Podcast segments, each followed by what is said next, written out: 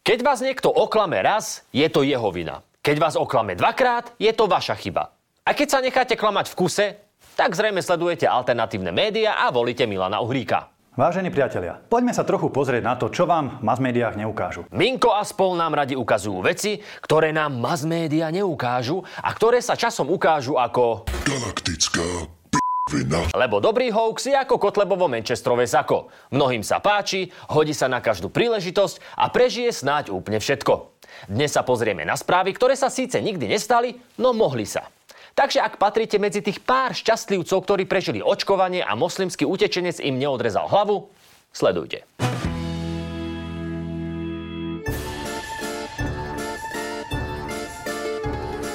Hoaxy síce prežijú, ale my nie. Aspoň tak nám to sľubovali antivaxery pred dvoma rokmi. That more than fifty million people are going to die and everybody was like, wow. And when they started interviewing me and I and asked me what did I think about that number, I said it's way too low. It's going to be much more than fifty million people in America alone. Woohoo! päťdesiat miliónov mŕtvych. A to len v Amerike. päťdesiat miliónov je ale skutočne málo. Nakoniec totiž zomrú všetci, keďže boli očkovaní proti covidu, nie proti smrti. Hoaxery v prípade vakcíny ale urobili milú výnimku a rozhodli sa veriť vedcovi a nositeľovi Nobelovej ceny. Len škoda, že si vybrali Luca Montaniera, ktorý tvrdil, že všetci očkovaní ľudia zomrú do dvoch rokov. Teda antivaxery tvrdili, že to tvrdil a on to celkom takto netvrdil, ale za očkovanie nebol. V každom prípade sa nám to už kráti a zostávajú nám dva mesiace života. Škoda, že sa toho nedožil aj doktor a zomrel ešte pred nami.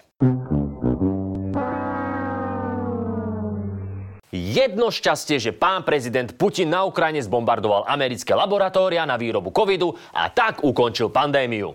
Výskum v oblasti přenosu nemocí na človeka prostredníctvom netopírů probíhal v ukrajinských laboratóriích od roku dvetisícdeväť a to pod přímým dohledem ú es á. Ale dobre to tí Američania vymysleli. Na Ukrajine vytvorili vírus, ktorý rozšírili aj k sebe do Ameriky a potom proti nemu zaočkovali takmer dvestosedemdesiat miliónov ľudí vakcínou, na ktorú zomrie minimálne päťdesiat miliónov ľudí. Ty čo? Kde sú pochovaní všetci, ktorí mali na vakcínu zomrieť, zatiaľ nevieme. Ale aj to sa časom určite vysvetlí. Možno sa dozvieme, že boli spopolnení a teraz ich Západ posiela na Ukrajinu ako pušný prach. Alebo že sa používajú ako fejkové mŕtvoly, aby mohli Američania obviniť Rusko z vojnových zločinov. Alebo že cez zimu sme v skutočnosti kúrili našimi blízkymi a preto sme zrazu nepotrebovali ruský plyn. What you just said is one of the most insanely idiotic things I have ever heard. Ja viem, ja viem, ale stavím sa s vami o predplatné aktualít, že pri dobrej kampani by tomu u nás uverilo dosť ľudí. A ja, že som v parlamente.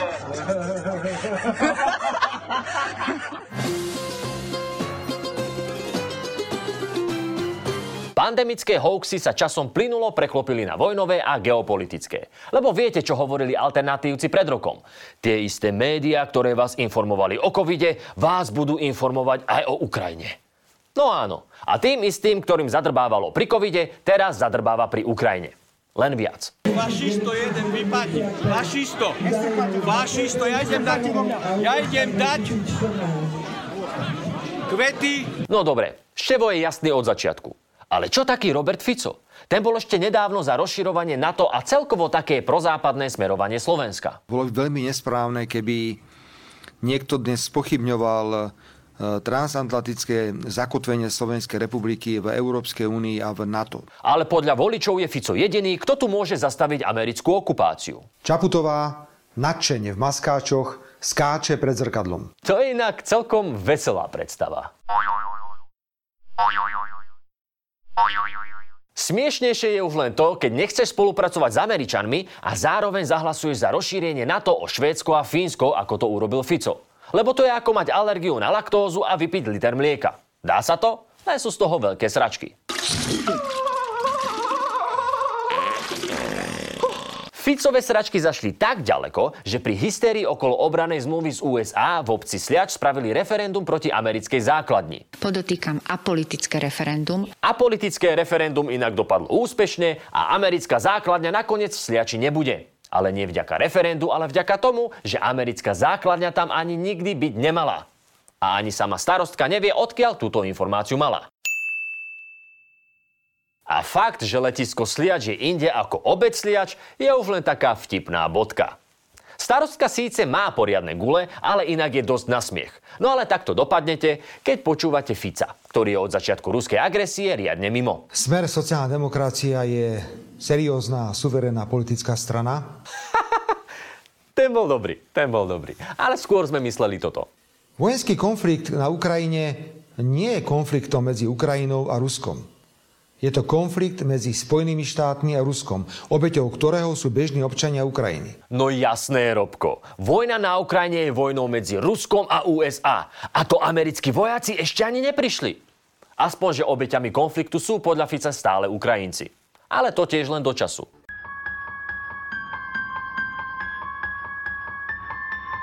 Mobilizáciu sme tu už spomínali. Ale spomínajú ju hlavne Fico, Blaha a Uhrík.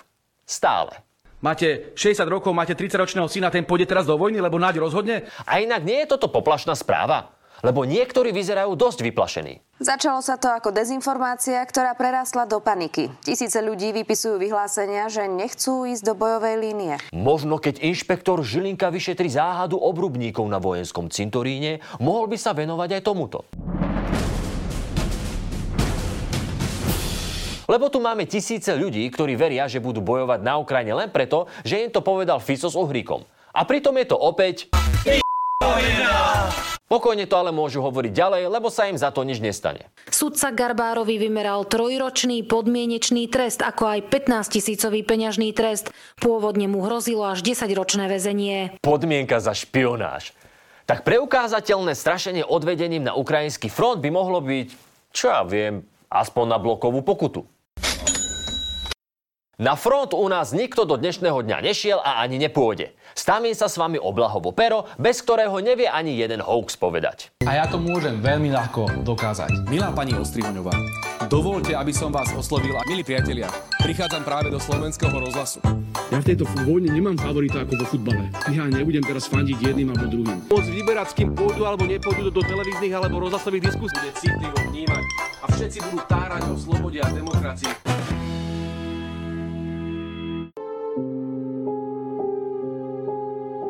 Povolávací rozkaz na Ukrajinu sa vás týka iba v prípade, že ste nezmrzli bez ruského plynu a nezomreli od hladu pre nedostatok potravín. Lebo to sa tiež túto zimu malo stať. Myslím si, že prichádza ťažká doba, ťažká zima. Akurát, že už je marec a... Čo sa stalo? Nič. No vidíš, Milan. Aspoň raz máš pravdu. Plyn je inak na rovnakých cenách ako pred vojnou a potraviny sú síce o dosť drahšie, no jediné prázdne regály sú tie s politickou kultúrou. A dokonca sme zistili úplne šokujúci fakt, že plyn nemá iba Rusko. A tak z nepredaného plynu, čo Rusom zostal, Putinovi až slzia oči.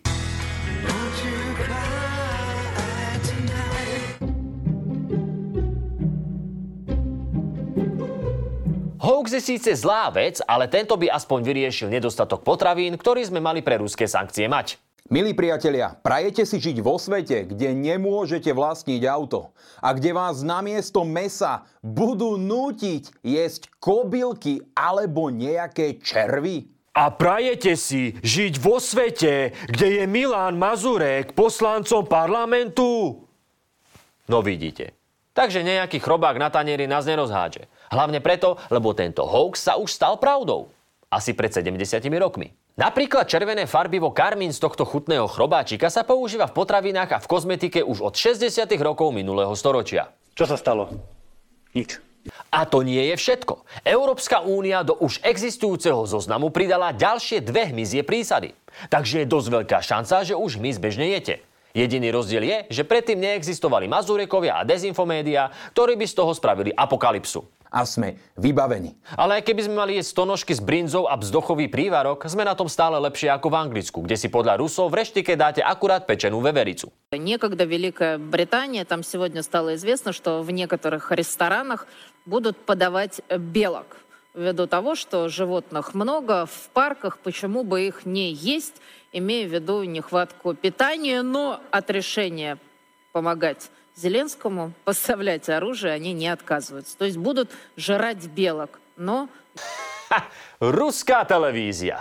Nevyčerpateľná studnica zábavných faktov o Európe. A to si človek myslel, že videjko o polievke zo škrečka ako tradičné vianočné večery v chudobnej Európe už nič neprekoná.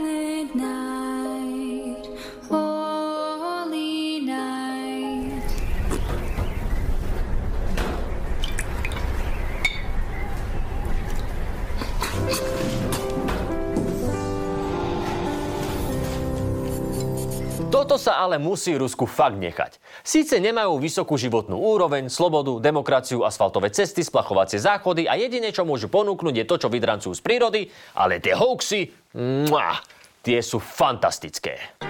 Great success. Ale veľa ruských hoaxov o Európe sa naozaj splní. Akurát, že iba v Rusku. Ako napríklad toto video zo septembra, kde nám Európanom Gazprom prial dlhú a studenú zimu bez ruského plynu.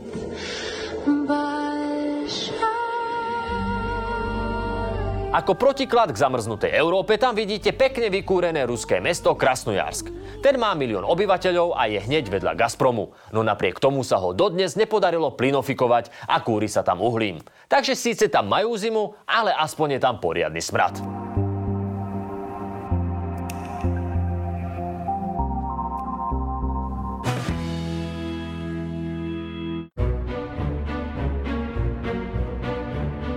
Toto je taký atypický hoax, ale je to klamlivá a nepravdivá informácia a tak sem vlastne patrí. Ja hovorím v záujme Ukrajincov. Treba začať v záujme Ukrajiny.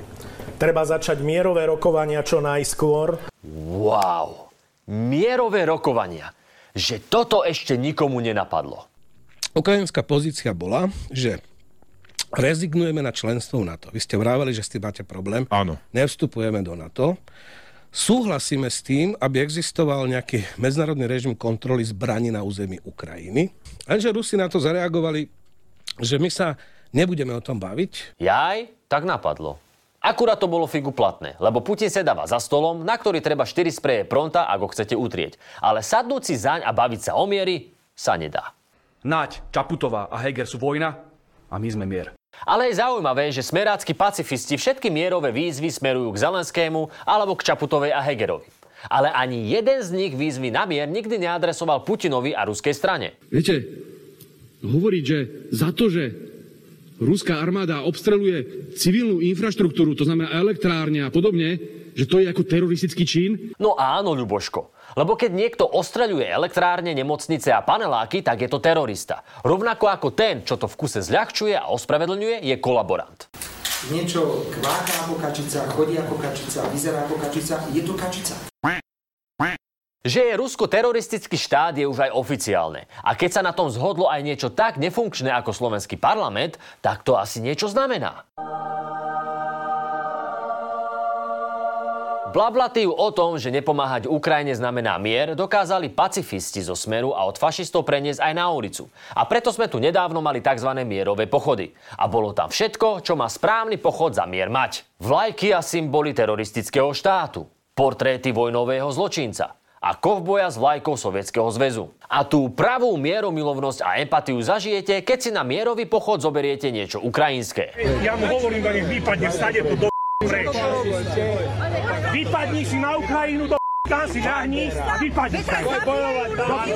Obľúbené my sme za mier sa tak zdá byť iba ako ďalšia dezinformácia. Lebo skôr to vyzerá, že jediný problém, ktorý mierotvorcovia s vojnou majú, je ten, že Ukrajina sa stále bráni.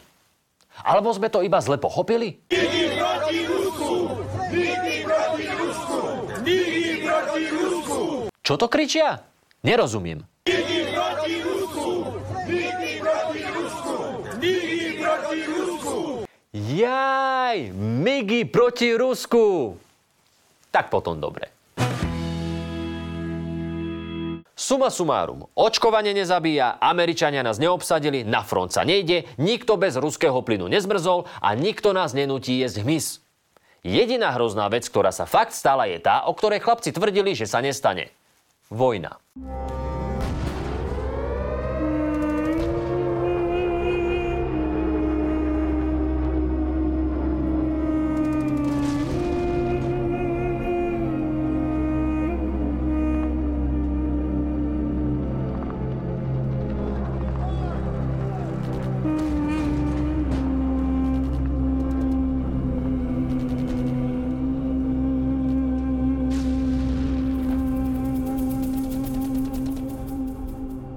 Ak stále nemáte jasno, kto je dobrý a kto zlý, je na to jednoduchý trik. Stačí si pripomenúť, ktorá krajina, ktorej bombarduje paneláky, nemocnice a školy. A nepočúvať tých, ktorí vám neklamú len vtedy, keď sú ticho.